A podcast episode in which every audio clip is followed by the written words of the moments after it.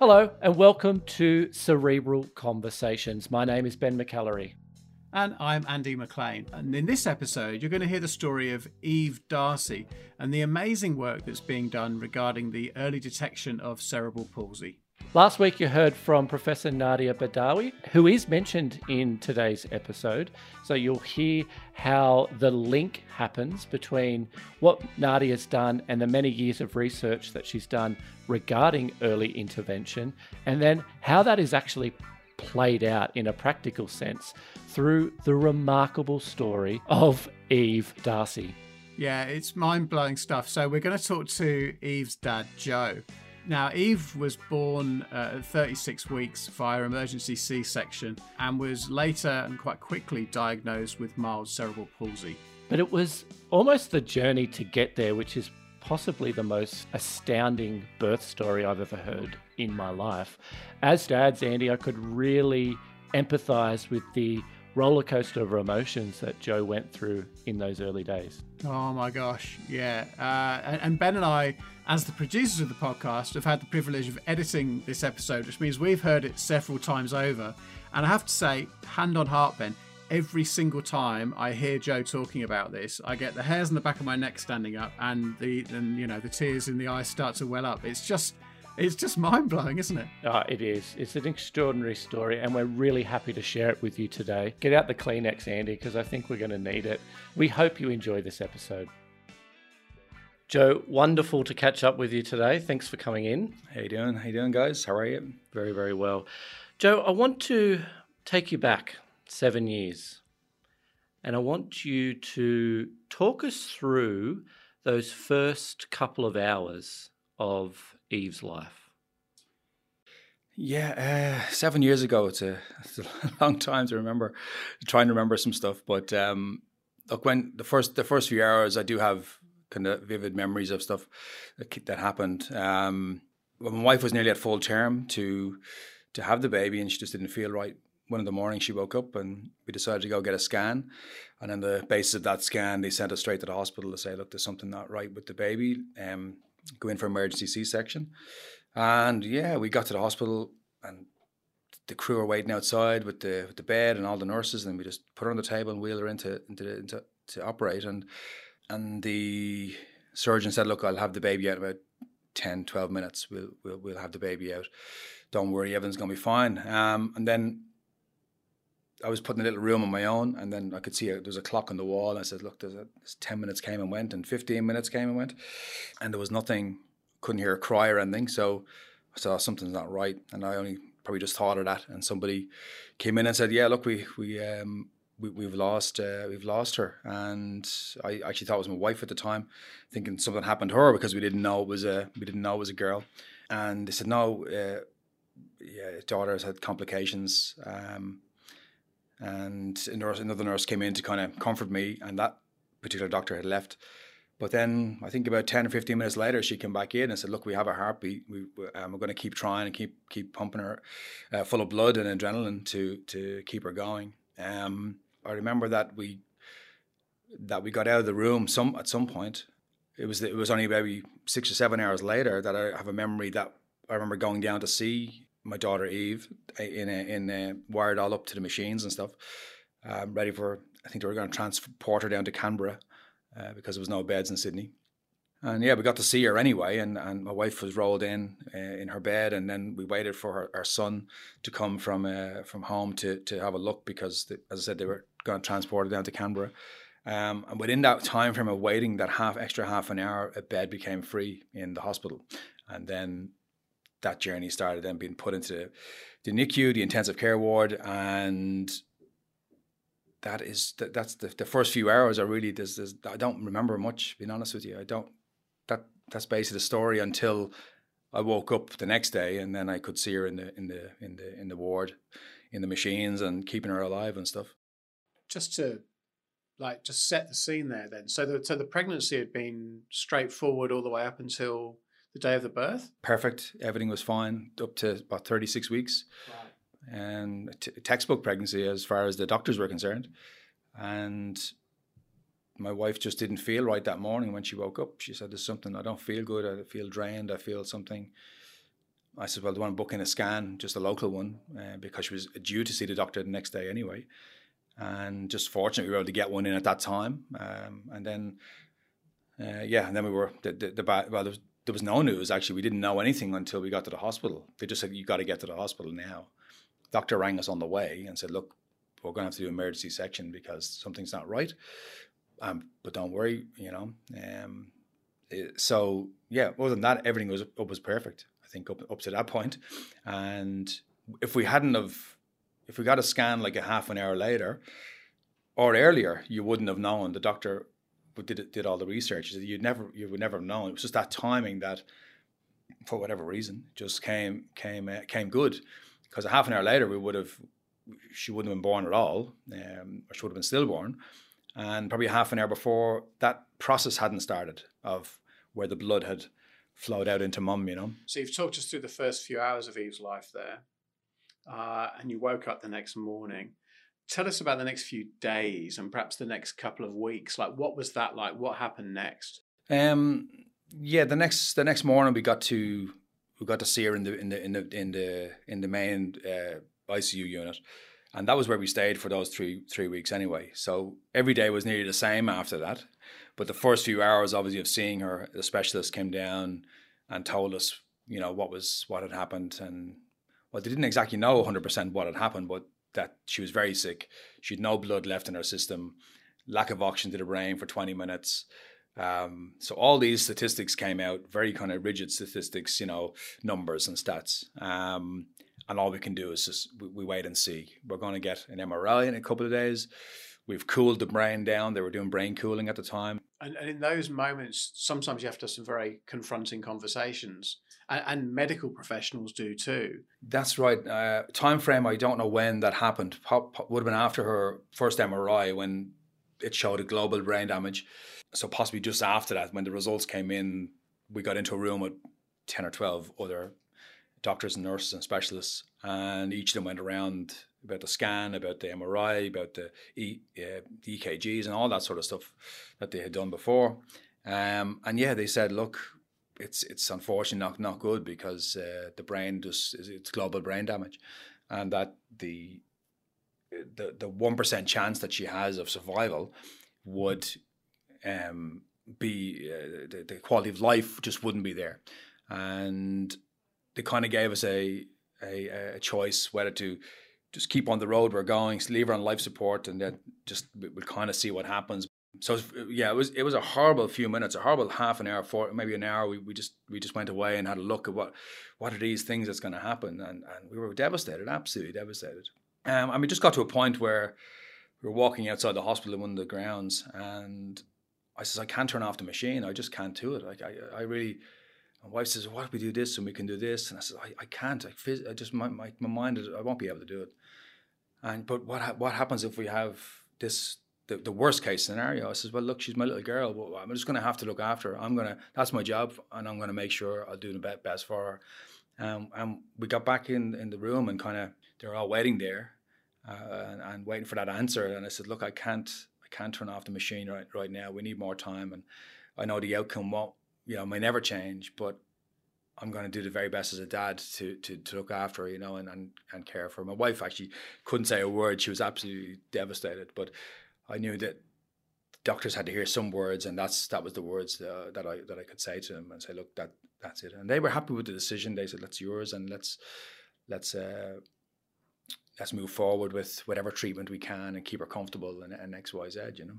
Paint the picture now that you've gone in. You've made the decision you've made the decision to not, um, you know, turn off the machines. Can you can you remember? And I, I understand that, you know, days blur into weeks, weeks into months. But how? What what was the next sort of step there? We I think we asked for a couple more tests, maybe, and a second or third, maybe MRI, just to see, uh, because they were just a snapshot of the brain at that particular time. Um, hoping you know something might have changed. So I think we got three, and I think on the third one I got two or we got three, but on whatever one it was, we we it was no different to the one that had been before. So we said, okay, well then we are on that pathway now where we will have to turn off the, the machine in a few days, you know, and that's what the doctors had said at the time. Look, but in your own time. And I said, look, my, my, my our parents want to come out from Ireland to for the for the funeral. Would that be okay? You know, can we can we hold out those two or three days as it takes a long time to get here? Um, and they said no problem. They put us into a, room on our own, a separate room, uh, and, and, decorated with Frozen. Uh, the movie Frozen was out or something, and Anna and Elsa were everywhere and all over the room, and they made it as, as beautiful uh, and music and the nurses were amazing just to, to, to give us that um, support and love from them. You could feel it as soon as you walked into the room. It was like a baby's room, nearly more so than a hospital room. It was like as if uh, as if Eve had gone home. So I think we had possibly a week to go, or maybe four or five days. Um, my parents were on the way, and then they said, "Look, we're going to do it at this particular time, three o'clock, I think it was." on on the third. I think. Uh, I'm sorry, my dates are all wrong. But anyway, we had a we had a set time to to to say goodbye. They sent a beautiful woman in um, called Alex. She came in and took the last photos of us, last photos of Eve. A little bit, little uh, heartfelt photography company or something that she volunteers for, and she came in and and took the last few photos and last few pictures of Eve in, in the crib, and then in the in, and then. Um, eventually they turned off the machine and they handed Eve over to us. We kind of me and my wife sat together and our son was there, and this lovely woman Alex was just taking the last few photos of of her, and that's what kind of she does for the still stillborn babies and and stuff. She she loves that sort of connection with families. But um, anyway, then she left the room. And we had decided, yeah, look, that was it. Say goodbye, and uh, funeral was planned. My parents were on the way, and uh, there was nothing really else to do but to kind of enjoy her without the without the pipes and the cables and all this sort of things. We had all the all the um, everything was was put away, and we just held her as as you, as you would if it was a baby, you know, you just born, and having that little, you know, this little thing in your arms, and we all kind of got to hold her. And as heartbreaking, as devastating as as uh, as you know what the outcome is going to be because this is what they've predicted. You know, it's very uh, yeah, it's very hard hard to to comprehend that you know you're not leaving out you're not going outside the door in a little pram to take her home you know so joe the family's all together you're you've got eve in your arms. What happened next? Yeah it was it was quite uh, quite difficult to kind of get your head around that. You're you're lying with this little this little baby here and waiting for it to slip away because they had said it'll take a bit of time um, for the lungs to saturate or something like that that she will just stop breathing because the brain stem couldn't tell the lungs to work. That's what I was got in layman's terms uh, the information. But we kind of didn't recognize how don't know how long we were there it seemed like a, probably an hour or two hours I don't know but after a while the doctor doctors were coming in and out, and oh, she's you can see in their look in their face like, oh, she's still here, you know, that type of thing. Um, and then one particular doctor came in and he said he just came over and checked her, and then he put a, a glove on uh, on his hand and and then just uh, put his uh, his finger in her mouth, and she started sucking on his finger, and he okay. This this this isn't right. That shouldn't be happening. This this I don't I don't know, and we've got to get her some food. Um, they, I don't think the doctors knew that because knew what, what was happening. They probably never saw that before. That you're on the end end of end of life, and next of all, it's oh she's doing what we were told couldn't be done. Um, so now the lungs are working, and the brain stem is telling the lungs to work. Now we have to get her some food, and and try and come out of this sort of uh, this kind of fog that we're in of of letting her go. And next of all, it's oh well she's probably going to be all right. Oh, so that's just an amazing roller coaster to be on to tell her that one minute you, you you're saying your goodbyes, the next minute you're celebrating that she's she's still here, and and, and then the next day and the next day it's just it's just a blur. And after that, how it all came came from that, you know, that one little moment. Can you remember when you finally took Eve home and what that was like? Yeah, it was quite weird, weird because we had that whole day of waiting to say goodbye and that whole build up of the last photographs and I knew my parents were on the flight they were just about to land and we had planned a funeral we were going to have spread of ashes over Pittwater um, the beautiful water water feature here in North Sydney and so we had all these these these things. These are the next stages of what was going to happen the next day and the next day. Um, and then you're, you're told, okay, she's no, she's actually awake and she can breathe for herself. I think the next day they got a hearing test and a sight test, and she could see and she could hear, and we were like, this is. Uh, they were calling it a miracle, like whatever what miracles are, but a living miracle is that this what they were calling her. The nurses were calling her, um, Miracle Eve, and it was like, yeah, it was so so crazy. You're having these dark, dark moments, and next of all, oh, well, she's to be okay, and you think, how do you how do you how do you come out of that? Four days later, we're home. Like, how do you come out like on a Monday, and then on Thursday you're home in your own house, in in in in uh, and your your mum and dad are now there, and they're, you know, uh, got balloons everywhere over the house. Um, it was a very weird moment. Such a traumatic experience for such a long time, Joe. I mean, you think about those early days and then days turned into weeks. Where does the strength come from? Where, where, what did you rely on most during those those sort of early days and weeks? And initially, when they had come in and said, "Look, we had lost her," I had that fifteen minutes to think about that.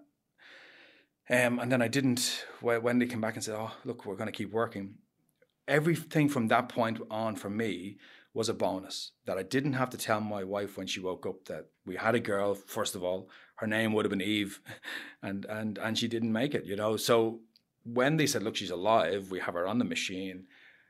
I you know I could I could get through get through something with my wife to see her, and then and and and everything from it was a bonus. You know, even though the MRI came back negative and all the other tests, but the fact that I got to hang out with her every day for as long as that was going to be, time was very. We knew time was going to be limited.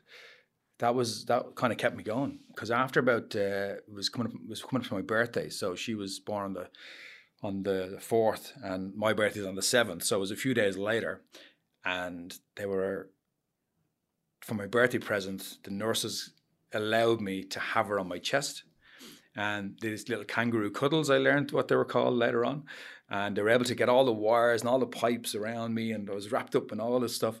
And she was they were able to give me this little um, this little thing. I was able to just have her on my chest, like like a normal. If you took your baby home from hospital, normally you would be able to do all that stuff. But so I got to hold her. For, I was the first one to hold her. My wife, she's still upset with me because of that. Uh, because it was my birthday. I'm allowed that, you know. Uh, Eve has taken over my birthday since then. My birthday's gone. It's always Eve's birthday week. Uh, but yeah, I think having having those little cuddles, and I had her for about two or three hours just on me. Um, and I knew that that was going to happen every day. So they said, look, we can do it again tomorrow. And if that if that's what you want. So I knew every day I was able to hold her, and then my wife. So I'm, I'm talking five, six, seven hours.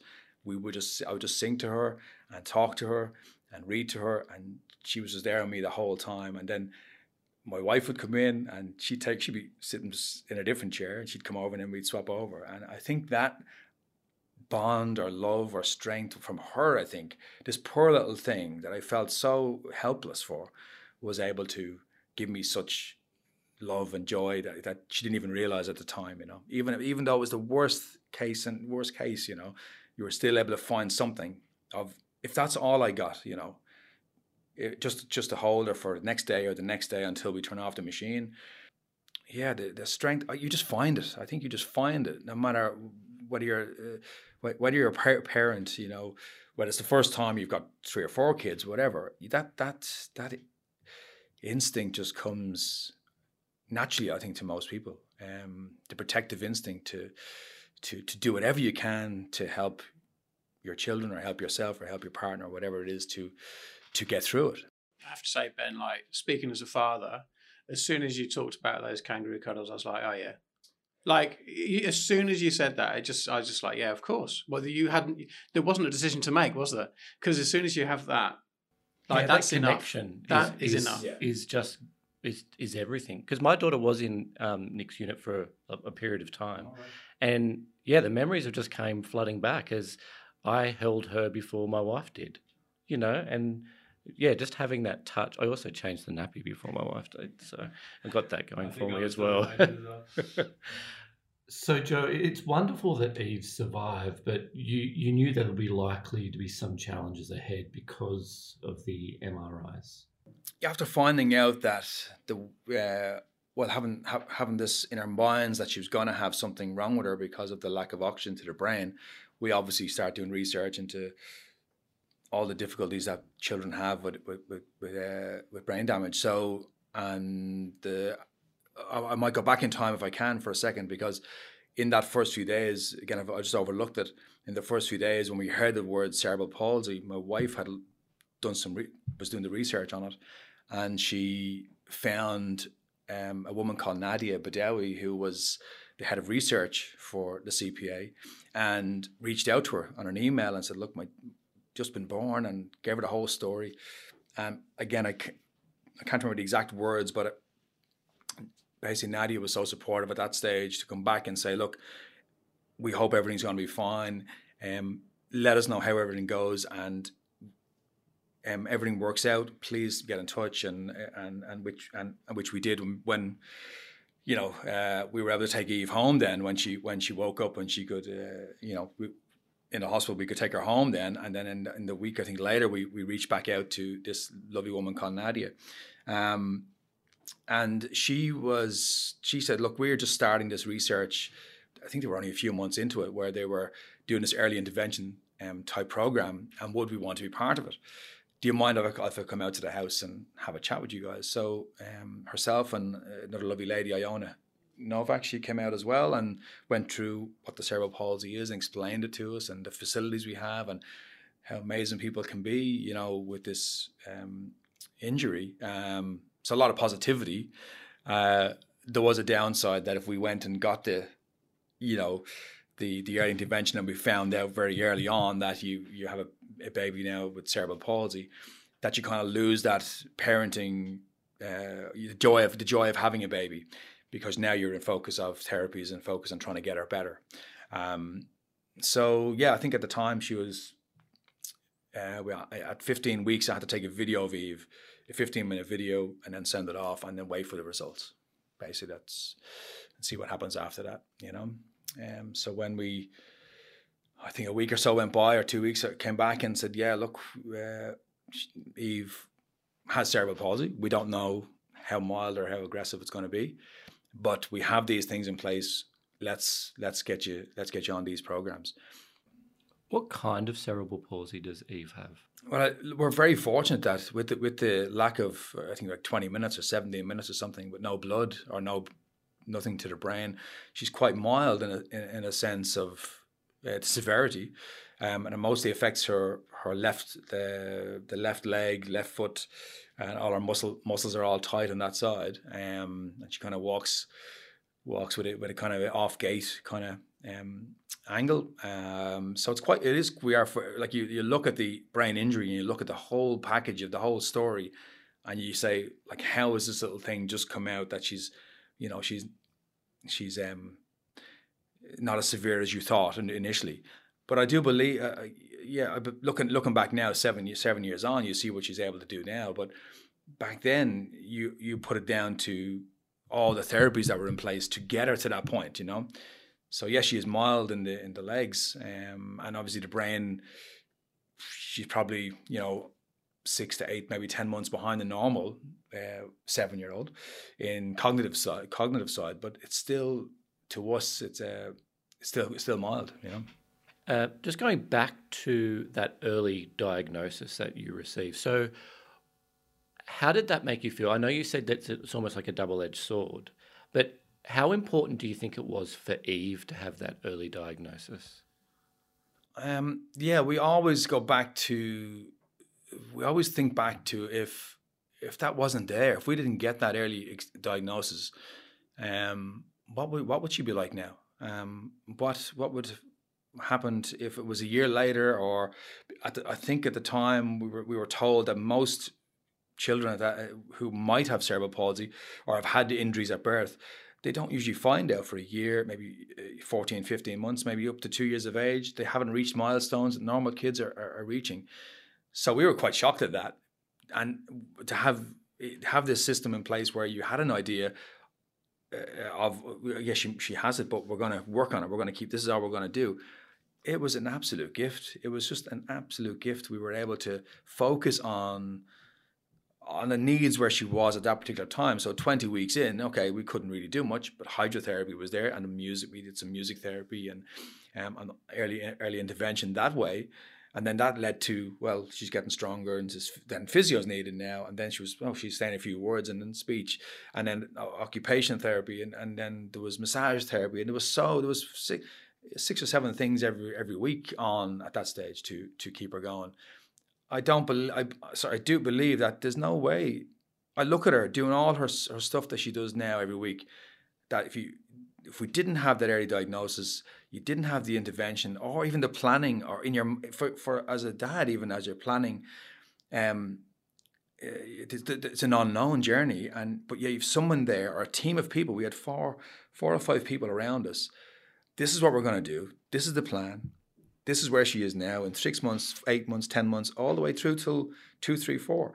We had a plan, and having all those strategies and help and the knowledge. Um, there's no way Eve would be where she is today. Absolutely, without them, without that that start, the amazing start in life she got. Eve's now seven years old. Is that right? That's right. She's. Uh, it's the total opposite of where we had come from. It's the total opposite of four weeks later. We're walking out of the hospital with this little baby, heading home to my to my dad who's in a black suit for the whole week, thinking he's going to a funeral uh, and and he has all the balloons and ribbons all over the house uh, as we get in. And my mum had my favorite shepherd's pie made for me, and so the contrast of that particular day getting home to seven years later, and in her basic her, her average week, she's got her nippers on, which is the life saving thing on a Saturday. She's got swimming on a Sunday. She's also got soccer on a Saturday. She does karate on a Thursday, tennis on a Tuesday. She plays drums every day with dad um, music mad, you know, it, on a skateboard in the skate park, on her bike in the skate park, scooter, netball, and basketball. So I've got to bring all these things in the van, and she's just all over these sports. Every day she wakes up, and there's no word of a lie. Two things happen every morning she wakes up. The first one, or second one depends, is her sports today? That's every day she asks that. Is sports on today in school? And where's mum? So now I'm the dad and I've been caring her for, for seven years, seven days a week. She still asks where mum is. And she will go to mum every morning as if she hadn't seen mum for years. Exactly the same, hugs, kisses, doesn't come near me on my side of the bed, goes straight over to mum. And just it's it's a total opposite for me. She doesn't want to know me, even though she know I'm with her every day, most of the days anyway. Um, so the contrast is amazing. If you look at there's days, and, and this is absolute truth. I'm at the skate park with her, and as I said, I have to bring the netball, the basketball, the bike, the scooter, and the skateboard. And she will not leave the house until all those things are in the van. And then we go out, and she's skipping from one to the next, and she just does a whole circuit thing. And I'm looking at her there, and you would look at her, and you would never know if you didn't know know her, you'd never know she had cerebral palsy. You would just think she's a normal child in a normal playground doing normal things with with everyone else. You look closely and you see her legs and the way she's kind of moving. If you look really closely, you'll see that yeah, she's not something not right. But so th- those moments are just magic to me, and I I've never taken anything for granted. It's just there's obviously no doubting Eve is where she is because of how proactive you guys were, particularly in the early days, seeking out you know expert advice from Dr. Nadia I'm glad to say that we're going to do a follow up episode with Nadia where we get to hear her side of the story um, on that. So, uh, so listen out for that soon. Other than being really proactive in your communication and, and wanting to find more information, what other advice would you have for, for parents maybe going through something similar? The, the advice would be yes, to, to look and to look for the help, um, to ask questions and, and reach out to those people in who are the specialists in the field to to get the best help or the best map anyway of where you might want to be in a few years time yeah seek out the advice seek out the help but at the same time like you, ha- you understand that it is a massive emotional journey not just a physical from from a cerebral palsy point of view where it can be a physical journey uh, you, you you um yeah, you just need to listen to yourself and uh, not so much having faith, but it's like to believe that things can change. Um, you can you can have the worst, absolute worst case scenario, and things can work out and ama- have amazing outcomes. So, other than the Paralympics in 2034, what's next for Eve? Oh, what's next for Eve? What's your dreams and hopes for Eve? Wow. Um, school school at the moment is probably the biggest uh, challenge we're having is at the school. She's in a mainstream school, which is fantastic. She has an amazing group of friends, and she's so looked after and spoiled in the classroom from teachers and assistant teachers and all the the help we get from the school. So the main focus at the moment is actually, funny enough, not her physical physical side, which is where it, it all began. That the physicality might not be there to to do what a normal uh, child does in their in their in their life. But th- yeah, getting her more motivated to, in school and um, is is the main challenge at the moment and the main focus of what we're doing now.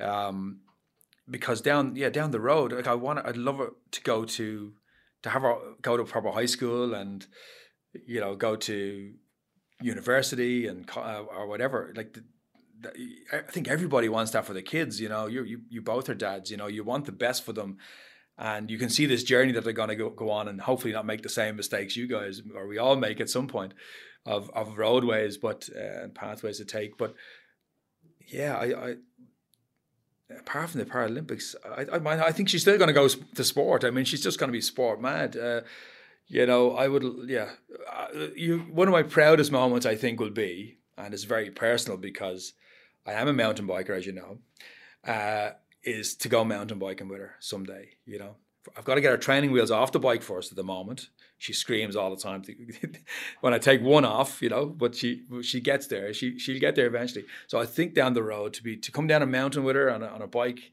that's kind of my biggest selfishly selfish goal. But uh, you know, that's what I'm of kind of aiming for when she's when she's a little older. You know, um, my mom always said, God rest her. You know, my mom said that that few weeks they stayed around for five weeks, you know, to to help us out uh, with even that initial initial uh, um this the start of the journey. Um, and I remember, um, oh yeah, she's she's gonna be amazing. She's she's destined for great things. She's she she's you know my granddaughter. You know, of course, she's very proud. And even though she's got about twenty granddaughters and grandchildren at home, it was Eve. You know, and this is the Australian grandchild. You know, anyway she said, "Well, what, where, where's the name come from?" I says, "Oh, that that's uh, twenty years ago since I met my wife." I said that Eve was always going to be the name of the of, of a, baby, you know, going to be a girl. Oh no, but where does it come from? I said, I think it's Adam and Eve or Bible or something like that. Oh no, let me check on my new phone that my favorite son had just bought her, because I'm the favorite son. Not really, but um, and she uh, she looks it up on the phone. She goes, "Oh, Eve, it means life or living." And I just burst and I bawled. I absolutely buckled. I couldn't believe a name of all the things she'd been through for the start. And this na- name meant life or living. I was like, blew me away. And I still think about that when I see her running around or on the beach or nippers trying to dive into the surf or on her bodyboard in the beach. And she's uh, to life or live, you know, she's, she's full of that. She's absolutely full of life. And, and I'm so, ha- so happy, We're, you know, we've come to this point in her life, you know. So, Joe, from two dads to another, I just want to honor you for your courage, commitment, and just love for your family. It's um, it's been a real pleasure to talk to you today. Thank you. It's very nice to say. Thanks very much. Thank you. Thanks, guys. Thanks very much. You've been listening to Cerebral Conversations, a podcast produced by Cerebral Palsy Alliance. To learn more, check out the show notes to this episode over at cerebralpalsy.org.au forward slash cerebral conversations. And if you enjoyed the show, please rate or review on your favourite podcast platform. And to join the conversation, follow us on Facebook and Instagram. Thanks again for listening. The music for this podcast was kindly supplied by Ocean Alley. Check out the band's music on Bandcamp or visit Ocean Alley www.ecom.au.